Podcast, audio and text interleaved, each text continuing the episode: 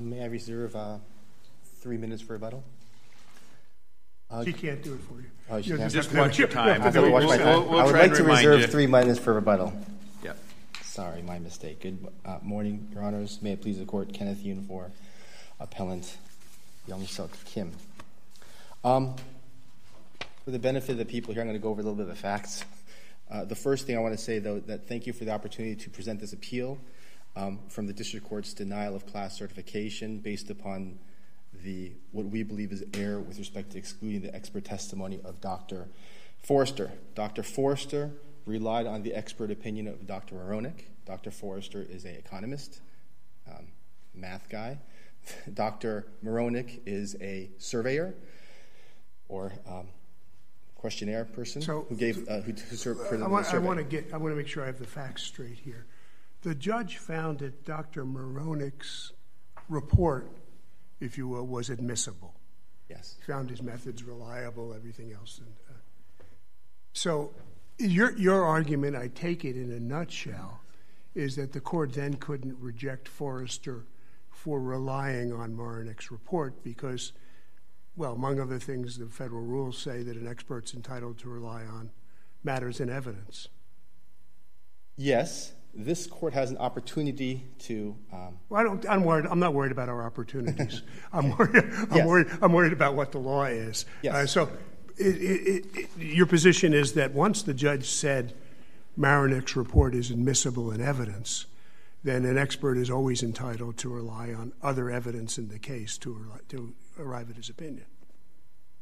basically, that's not the, the first part of our argument. It's the yes, best part of your argument. It's the, it's the best part. Yes, that's it, in this case. We, please we would like please to, accept the help. Yes, yes, Your Honor. Yes, um, yes. The answer Okay, shortly so, is yes. So now here's my problem with.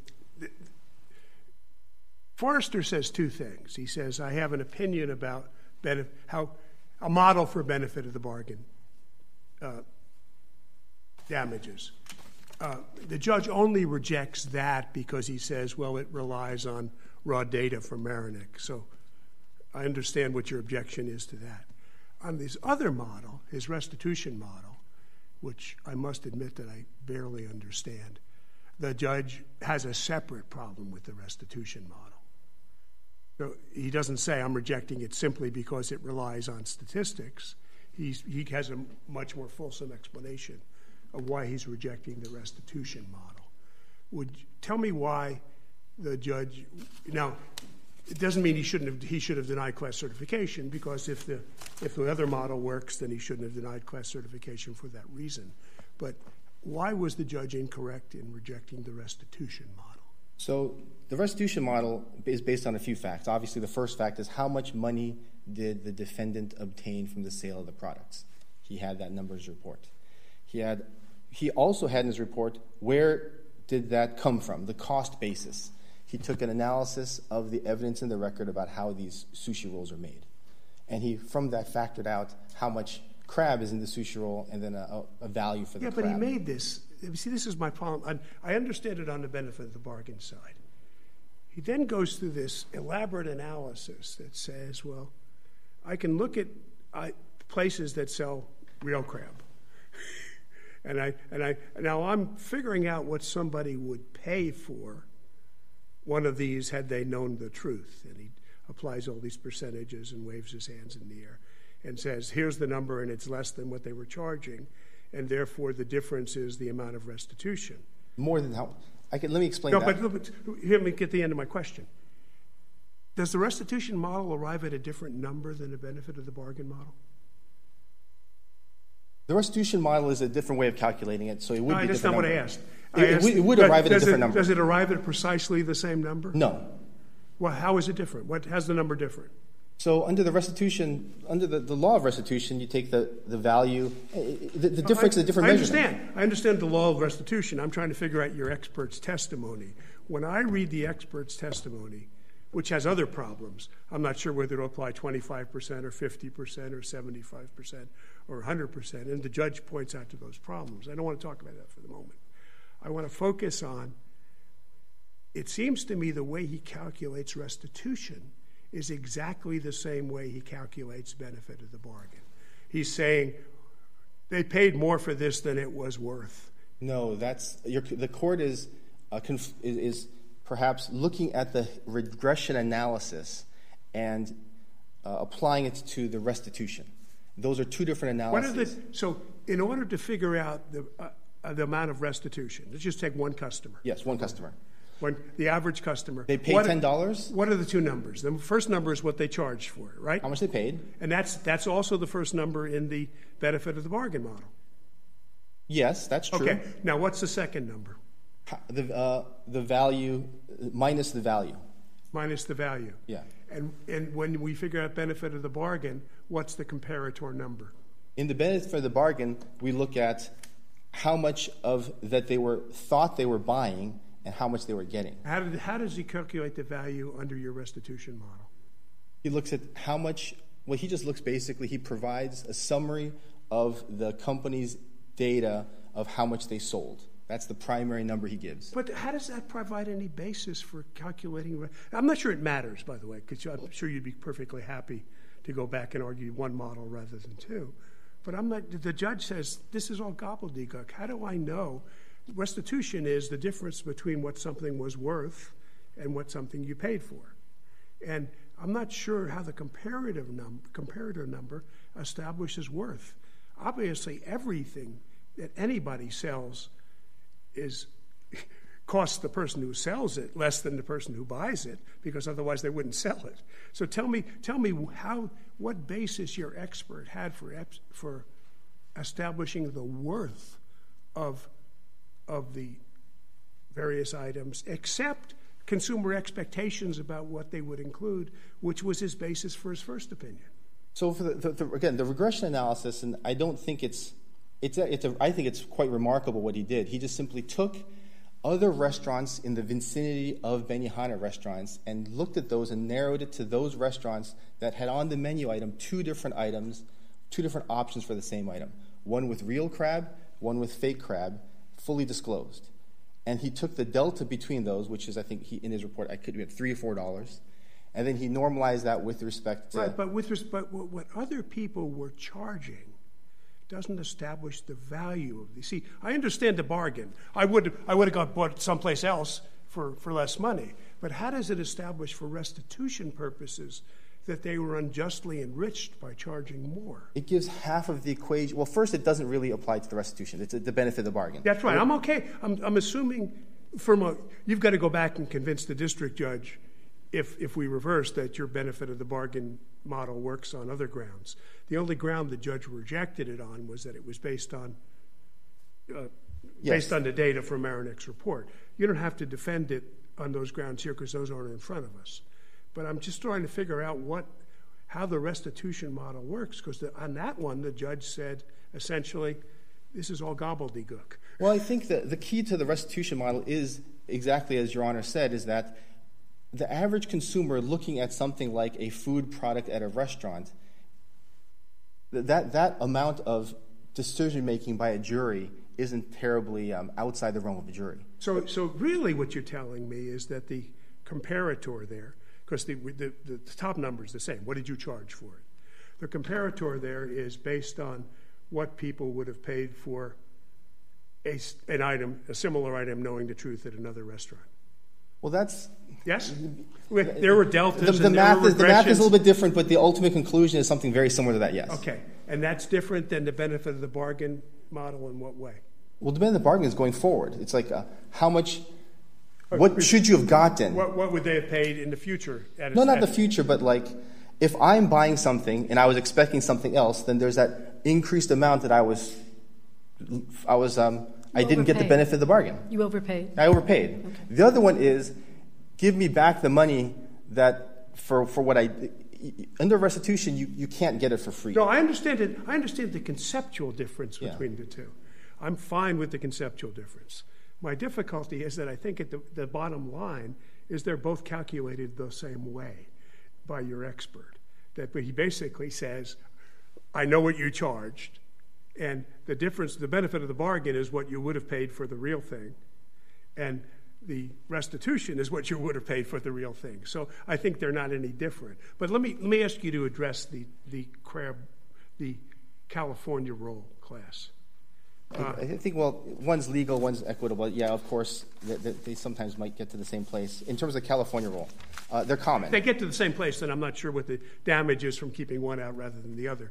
But let me, California roll. Your client's basic claim, as I understand it, was that when I read these menus, notwithstanding the footnotes, and they said crab, I thought it meant crab. The claim with respect to the California roll is that any good Californian or sushi eater would know that California rolls are supposed to have crab, and therefore, notwithstanding the footnote, this was a material om- omission.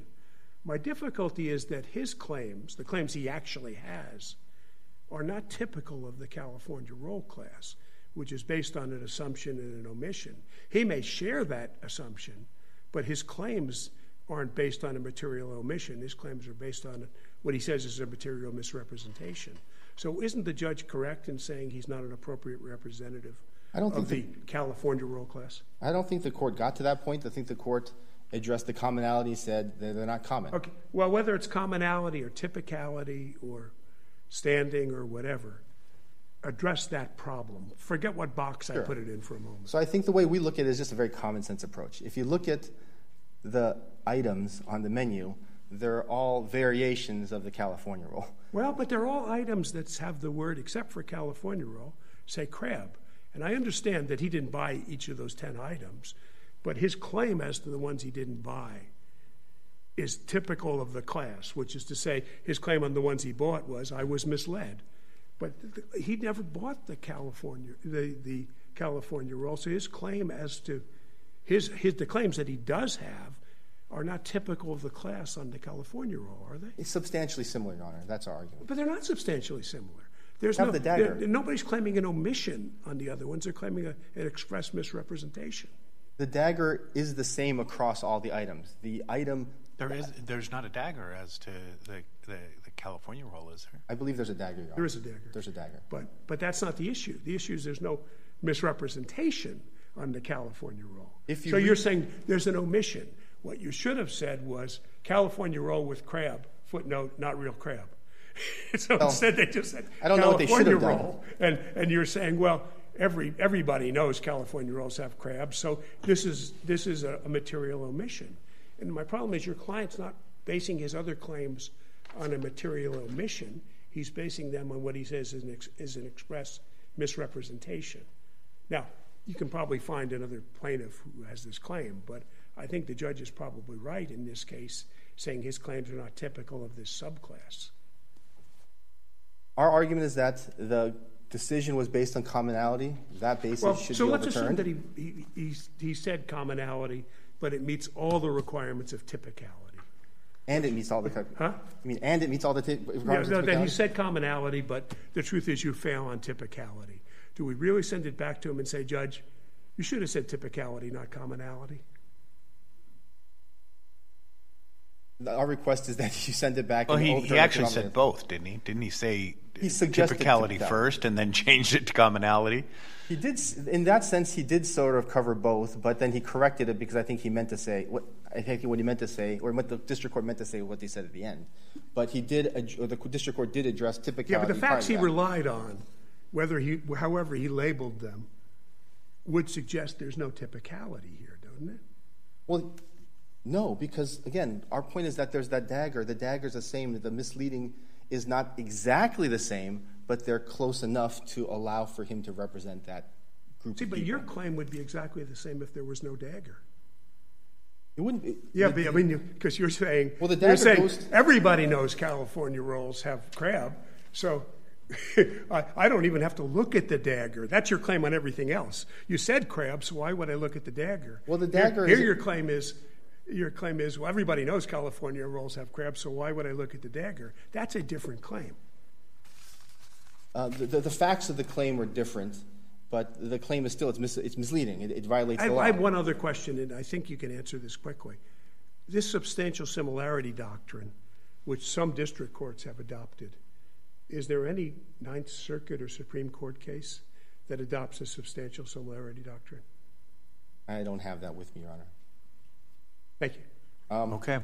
Oh, well, I you got like 20. he's- We'll give you a minute for rebuttal. So, Thank you. yep.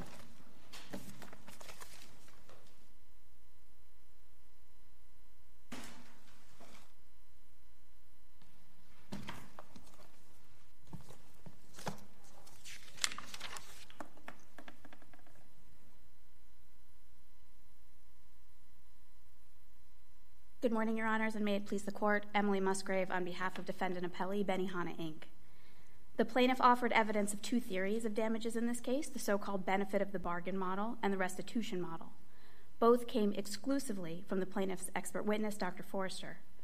As this court has repeatedly instructed, the district court rigorously analyzed the persuasiveness of that evidence. Oh no, it did not. The district court, the district court didn't go through that evidence and do a Daubert analysis or find it unreliable. What the district court said was, "I'm rejecting your benefit of the bargain analysis. Put aside the restitution one for a second. For one reason and one reason only, you relied on the survey data, the, compiled data in Dr. Maronick's report, not the raw data. And I won't accept your opinion unless in, unless you looked at the raw data. And so that's the only basis on which the district court rejected the benefit of the bargain, right? I agree with Your Honor that that's the basis that's articulated. And Okay, so of that, so we could make up some others. What, what else did you want to say then? Yeah. I mean, you say that's what he articulated, but what, you're saying there's some implicit ruling in another respect, or I'm not saying there's an implicit ruling. I'm saying that because of that reason, the court felt it needed to go no further oh, on right. that benefit but of if the we don't bargain agree with it, then we got to send it back down, and then uh, I mean, that's part of the problem is this is the only issue teed up to us. There may well be Yeah, yeah. lots of other problems. Yeah, you may, this may be a address terrible benefit of the bargain analysis. You may have lots of other good arguments, and you may have made them below. But as it comes up to us, the district court's not addressed those arguments. It's only addressed the raw data argument, correct? That's right, Your Honor. I would always refer this court to the axiom that the court can, of, of course, affirm on any basis otherwise apparent in the record. Can we do that in a case like this? I mean, I know we can't on summary judgment, but can we do that here where we could? I mean, it seems to me we'd be stepping into an issue that we would normally give some deference to a district court on. Uh, I don't know that we can just take that out of their hands, can we? Well, I hear Your Honor's point, and it is an abuse of discretion standard. I think what I would say in this context is that the district court did not abuse its discretion because what we're talking about here, and I think this court has been quite clear about it, is not just admissibility at this stage. We're talking about overall persuasiveness of the evidence. Well, but see, let's assume for a moment that we're reluctant to address that in the first instance and just focus on the basis offered by the district judge here. I don't understand how an expert can't rely on some another report that the district judge has already found was admissible. See, if, the other report hadn't been found admissible here, I'd understand the I'd, understand the argument. But the district court says, "Oh, Maronick's report is admissible. His methods are reliable. Uh, his opinions can come in." And the second expert says, "Okay, I'm looking at that report and it says this. So relying on that fact, I have an opinion." That's just expert evidence 101, isn't it? No, Your Honor, it's not, and here's why. The survey comes in, and I think this court has been pretty clear that in general, surveys come in.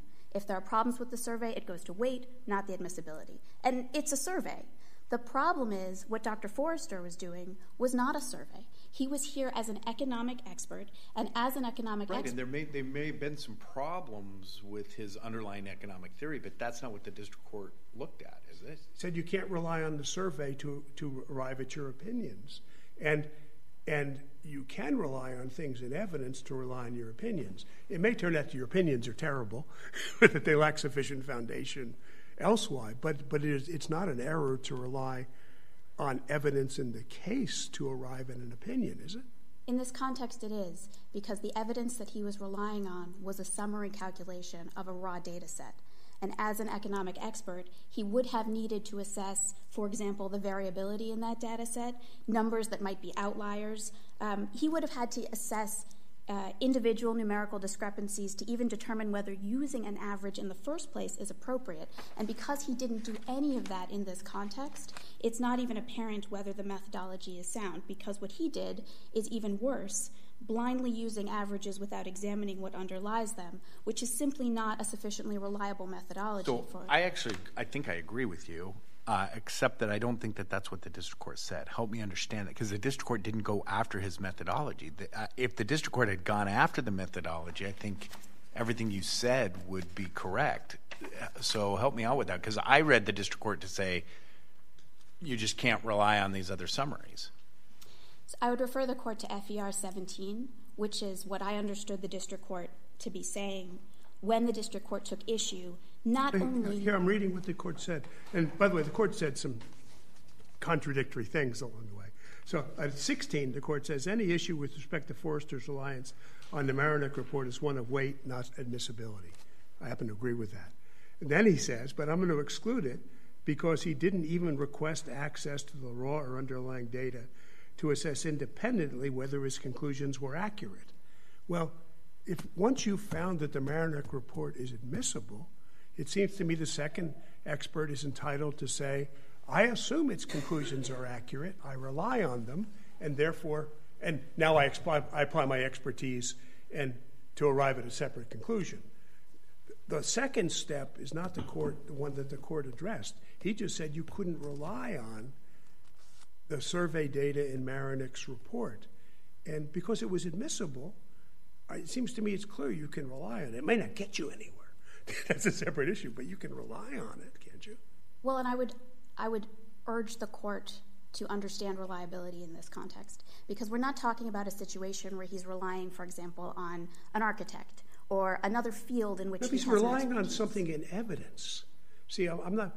He's, this is something that the court has said. All right, this can be admitted into evidence.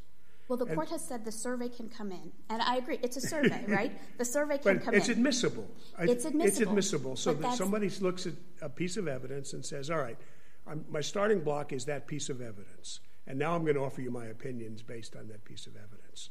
And you're saying, oh, no, he can't rely on that piece of evidence.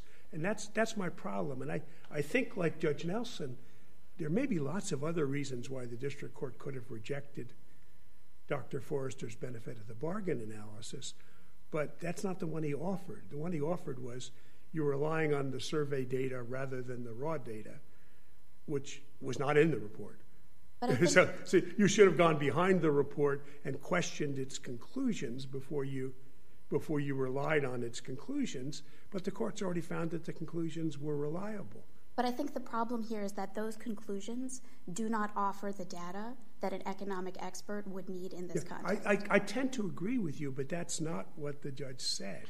Am, am I reading the right part? So this is the one where it says Kim. This is at ER 17. Kim cites no authority to rebut the proposition that experts are required to verify the validity and reliability of the data. I, mean, the problem is he's already found it reliable. That's what's confusing. The so I, mean, what's the difference between validity and reliability of the data? Well, Your Honor, I would, I would, um, what I would point out is that he's found it reliable in the context of it being a survey. But this goes back to the point that I think Your Honor was agreeing with a moment ago, which is that that doesn't make it reliable as a damages model for an economic expert. And that's the problem that I think the court was trying to identify. Well, but which it is didn't that- really say that, did he? He said. I think that's the closest. He said there's no authority. I, yeah, that, I mean, and that goes back to how, how much discretion do we have? I mean, I guess I guess the best case for you is that we interpret that sentence and say, okay, that's good enough, and we agree with this kind of extrapolation of what the district court might have meant to say. So your point would be, look, sending it back down is sort of a futile errand because all the district court's going to do is turn that one sentence into a paragraph and say, you know, this doesn't work. Correct, Your Honor. Okay. Uh, That's, that's probably an accurate prediction, but how can we find that as a matter of law? Well, I think I mean, we can say the judge said this, but we're pretty sure he meant that. And if he meant that, it would have been okay. I think That, that's, that strikes me as a bridge too far. Well, I understand the court's hesitation, but coming back again to the standard of review, we're talking about an abuse of discretion on what is an evidentiary matter. The trial court has broad discretion in this context. And Well, but what the trial court can't say is that an expert cannot rely on, an, on something that's been admitted in evidence as a basis for his opinion. Well, I don't Might, think- he might say it's an insufficient basis, but he can't say uh, it is it is error to rely on evidence in the case in order to reach your opinion. You would agree with that, wouldn't you? I actually wouldn't, Your Honor, and here's why. It's again back to this word rely. Rely on it for what purpose? And again, I'm saying it is a survey. but he, look at look at the commentary to the evidence rules. Mean, it says what an expert. One of the things an expert can rely on in, in arriving at an opinion is evidence in the case. or inadmissible evidence for Well, admissible evidence. This is admissible evidence. Yes. So we often see an expert who says, "I wasn't at the scene of the accident, but somebody's brought in a picture, and the picture shows that the skid marks are 14 feet." And if they are 14 feet, I have no idea whether they are or not. My opinion is that the car must have braked in this way or that way. So people always rely, experts almost always rely on stuff that they don't know whether it's true or not. They rely on evidence in the case. Yes, Your Honor, but they can't do so in a way that either abdicates their own responsibility in furtherance of their opinion, and they can't rely on evidence that masks the data they actually need. And that's the problem. But it's not I that he think that- relied. I think they can. That's the problem. I mean, I don't think they have to go in Judge Hurwitz's example. They don't have to go out and separately measure the, you know, measure the uh, the skid mark. They, I, I mean, they they can rely on what somebody else said, and um, I, I just I, I wish the district court had done more here because it does it does feel like because this case is gone now, right? And then if we remand this, then you're going to go back and debate this issue and potentially other issues. I understand your frustration with it, um, but I don't. I, wh- where's the case that says the expert has to go in and look at the underlying raw data of another expert that's already been admitted? I think that's what we're struggling with. I understand, Your Honor, and I think this this case Is there a case like that? That says that an expert has to actually look at the stuff that the expert is supposed to testify to. Well, that principle is there, but it, but but do, do they have to go get the raw data of when they're relying on another expert's um, su- summary, as, as as happens here? Yes, Your Honor, I think that they do, and I think it's implicit in the line of cases. Well, but those cases don't deal with an expert relying on something that was admitted in evidence. I, I take your point like there's the ConAgra case. So an expert says, I'm relying on something that's outside the record. And we say, wait a minute, you, know, you've got to establish that, you've got to establish those facts because they're not facts. But in this case, the judge admitted the report. So he was relying on something that the judge admitted. So if I could modify the, I'm not sure, there are cases that say you just can't rely on the opinion of another other expert. But is there any case that says you can't rely on the opinion of another expert that's been admitted into evidence? Yes, Your Honor. Which in, case? In this context, I would refer the court to Ellis versus Costco and the Sali opinion, both of which say that in this context, admissibility is the starting point of the inquiry and not the end. Right, but that, my, my difficulty here is that the, the judge never got past that starting point. He said you can't rely on it. and the answer is you can. It may not make your opinion admissible later on because there's other problems. That's only the starting point. But at least you can rely on it, can't you? No, Your Honor, I don't think in this context you can. Again, and I'm not trying to parse words, No, I what does understand your point. reliability mean? Yeah. Which is he's relying on data that doesn't serve the function that he needed for his model. We're talking about, just to be clear, and I see my time is up, if I may finish my sentence. No, your your time's not up. Oh, it's not up. Fantastic. Thank you. Um, Uh, in this context, and just to make this a little bit more concrete, we're talking about the fact that there were only two inputs for his benefit of the bargain model, right? And one of those inputs is a summary of averages that the survey expert instead calculated. It's a summary of those averages. And the point that I'm trying to make about reliability in this context is that the data set that was under those averages is what this person should have been looking at. Well, but the, but the court did find the summary to be reliable and admissible. as a survey, Your Honor, Yeah, not I as know- I expert opinion of Okay. damages. Yeah, your, your point is that there's an extra step, which I, I mean, that's an, it's an interesting interpretation of it because you're, you're saying there's an extra step that had to go in here. It's not just the admissibility, but you still got to show that it's, eh, you know, there's validity and reliability for purposes of bringing it, basically transferring it from a summary of evidence into an expert report. That that's your argument.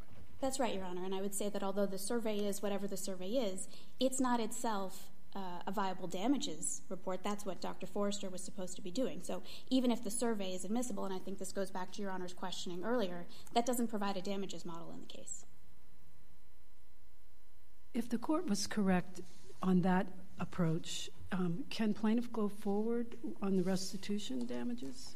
No, Your Honor. I think the restitution model is itself also fatally flawed, though, though for different reasons. Um, and I'm happy to discuss that briefly, although now my time is definitely up, uh, if I may.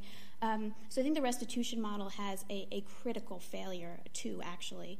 The first is that restitution in this context is, is different than if we had, for example, a $5 widget. We're not talking about something absolute in that way. Uh, in this context, restitution depends on the attribute of the product that is at issue here, whether it was crab. But a sushi roll has all kinds of attributes in it. It has avocado, it has rice. Uh, going to Benihana is an experience. When you eat sushi, you are no longer hungry. All of these things are attributes, and this is the sort of part worth concept that the court in In Re NJOY was trying to get to. You need to isolate out the attribute that would be eligible for restitution. Usually that's done with a conjoint analysis. None of that happened here. So to simply abdicate all of that and say, well, the jury can just figure it out and then apply four percentages that counsel selected, that's not a damages model either. Okay, thank you. Thank we'll, you, uh, Give rebuttal time. I think, yeah.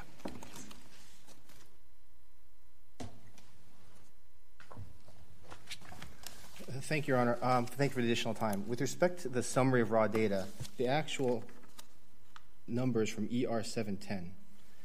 Um, and the, there's, the, the, conclusion is there. The, the, defend, the Benihana says that there's additional work that Dr. But, you know, Forrester should have so done. The district court didn't actually say you have to go and you know look at the raw data. Well, maybe he did. I mean, I guess you ha-, ha- I guess the question is how do you verify the validity and reliability of the data if you don't look at the raw data? Well, he's not a surveyor, Your Honor. The the the, the Benihana just made the argument that you have to assess the data. You have to uh, look at the, the, the, discrepancies in the data. That's what a surveyor does. That's what Dr. Maronick did. You see, here, here's my difficulty. It seems to me if you're trying to def- defend, defend the broader proposition, you may have some difficulty. If we're trying just in front of us to say, look, he's entitled to rely on the survey. Whether or not that gives rise to a reliable opinion on his part is a separate issue. But all the district judge said was you can't rely on the survey. If you, if you want to try to convince me that his reliance on it was justified or led to a good opinion, well, I'm not sure you want to do that because I don't think you want us to get into that issue. I think the simple thing is what we said in our papers is that the court created sort of a negative blanket rule that an expert relying on another expert has to double check the expert. The and that's just a bad that's a the court says here's the proposition I'm relying on that experts are required to verify the validity and reliability of the data on which we, they rely.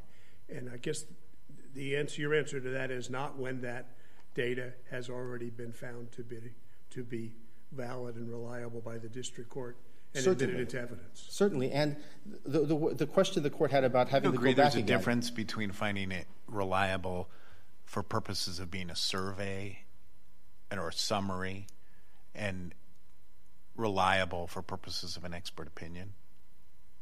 Once it's admitted, it's admitted. And it's admissible and it's yeah, relied I understand upon by that, other but now I'm starting to that. wonder whether all admissible evidence can just be relied on by the expert. I mean, um, I guess your, your your point is, well, go ahead and go challenge that later, but that doesn't that doesn't that can't be considered the gatekeeping. But function. you can rely on it, but it may not be sufficient to give rise to your expert opinion. That's not what's in front of us now. What's in front of us is what the court knows what's in front of it, and I think based upon this, it's pretty simple. In, in terms of the, the where this came from, came from the Benihana's argument to the district court, relying on in re ConAgra Foods, which they say doesn't really apply in their uh, in their responding in their answering brief, which is because ConAgra Foods is a case where the expert was not relying on anything in the record. It was a surveyor who was relying on some other survey that he didn't do and he just sort of parroted it and sort of basically, I think the word maybe was laundered it, and it didn't allow the defendant to cross examine the underlying data, underlying. It's a totally different case. But that term out of context is where our court, our district court, made this decision. So one out of context quote from a district court opinion comes into another district court to create another compounding problem, which now is before the Ninth Circuit to fix. So, we ask. So me just ask one final question here, at least my final question. Others may have others. Um, All you're asking that we do in this case, with respect to the benefit of the bargain analysis, is to say to the district court, you couldn't have rejected it simply for that reason. And the court can then decide whether or not he wants to reject it for another reason. Well, we, you could do more, but yes, you could do that. Yeah, we could do more. we could do more, but don't be, be careful what you ask Yeah. for because I think you hear, see some hesitation from us about whether the model really works under analysis. I think the court didn't really have the benefit of, you know, looking this as much time perhaps as the district court does at the facts of the model. District court didn't either, though. Well, they had the opportunity, and um, it's more their purview. But in this, in the sense, what I also say is on, under restitution, the difference here on restitution is this: it's a simpler remedy, and if the court said it's simple, then we should simply be able to present it. So now I now make myself a liar. The expert said, and then I'd either apply a 25, 50, or 75 percent or 100 percent. Well, you, he's just saying a sliding scale can be applied. How is that a model? That's a without any indication I, of I, I can file that expert report. Well, in, in, this, in, in that sense, then, then the jury should be able to, that, that we have provided enough information, including through the work he's done, to show that I can present the same evidence to the jury.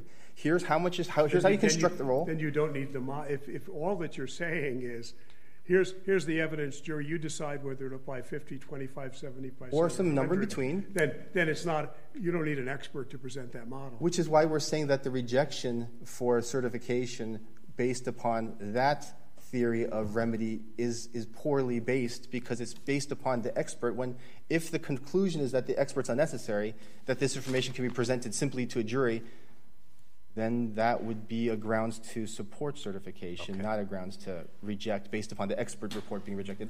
Also, I'd like to add just No, we're Thank done. you, Your Honor. Thank you. Uh, Thank you. The court, uh, the case is now submitted, and uh, the court is done for the week. Thank you. All rise.